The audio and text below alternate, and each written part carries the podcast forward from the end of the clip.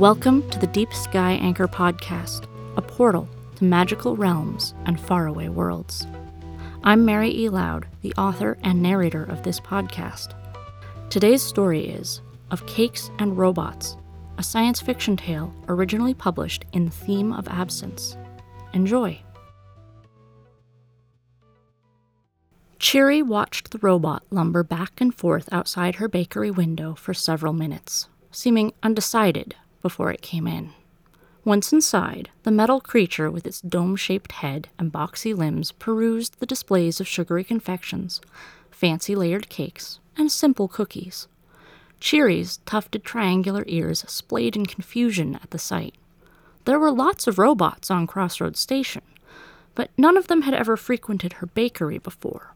Robots don't have much need for cake. Can I help you? Cheery purred. Are you here to deliver an order? With a strange chorus of squeaks, the robot turned away from the commitment ceremony cake it had been eyeing and approached Cheery at the counter. Yes, it said. I would like to order one of those. It pointed back at the six tiered, pink frosted cake covered in Hegulin flowers and dusted with Aldebaran sugar crystals. Cheery had never sold a cake that large before. Can we I mean, can I take that one? The robot's arm squeaked as it lowered from pointing at the cake. It must need oiling. Unfortunately, that cake is for display only, Cherry admitted. She'd baked it with a mix of preservatives that meant it would be all but inedible, but that had kept it beautiful for months. For a moment, she wondered whether it would really be wrong to sell an inedible cake to a robot that couldn't eat it. Perhaps the robot only wanted to look at it but her conscience got the better of her. Tell me exactly how you want your cake, and I can make you one to order. The robot was surprisingly indecisive for a creature with a computer for a brain. First, it wanted red frosting, then blue, and finally settled on green. It asked whether the cake could be made any bigger, and Cherry had to insist that she couldn't make it more than eight tiers high without compromising its structural integrity. Finally, she asked where the robot would like the cake to be delivered, and the robot said, Do you know the All Alien Cafe? Of course, Cheery said. Around the corner from there, two doors into the residential quarter. The robot paid for the cake and left Cheery to her baking and musing. Perhaps the robot was throwing a party. Perhaps the robot was in love with an organic life form and wanted to make a grand gesture. As Cherry mixed the batter, she let her curiosity run away with her, imagining all kinds of scenarios. Perhaps the cake was part of a scientific experiment. Perhaps performance art. As she decorated the cake, sprinkling on the Aldebaran sugar and carefully placing each Hegulin rosette, Cherry hoped that she'd see what the cake was for when she delivered it. However, Cherry was disappointed the next day when she floated the cake on an anti grav trolley to the robot's door.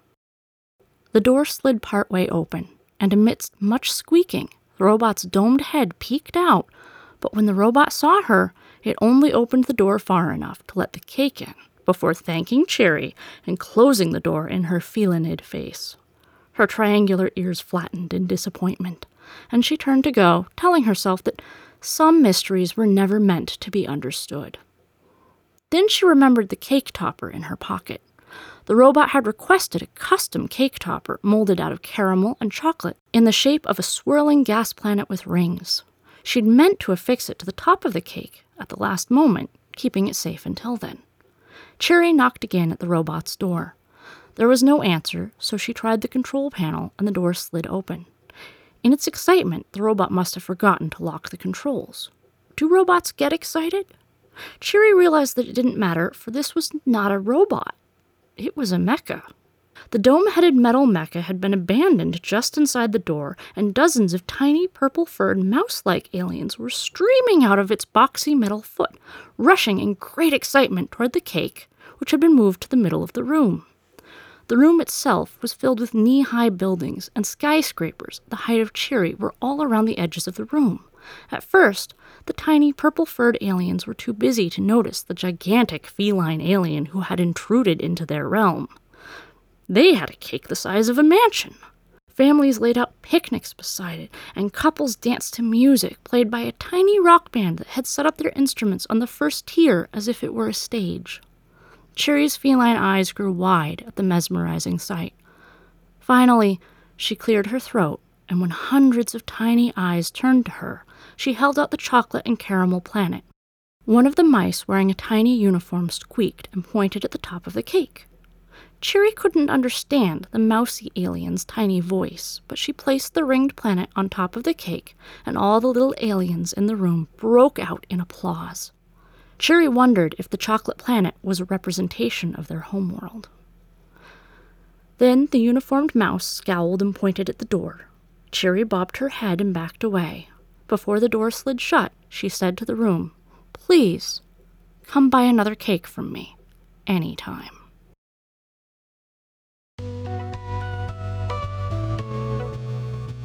Thank you for listening to the Deep Sky Anchor podcast. I'm Mary E. Lowd, and this has been Of Cakes and Robots. Tune in next time for another portal to another world.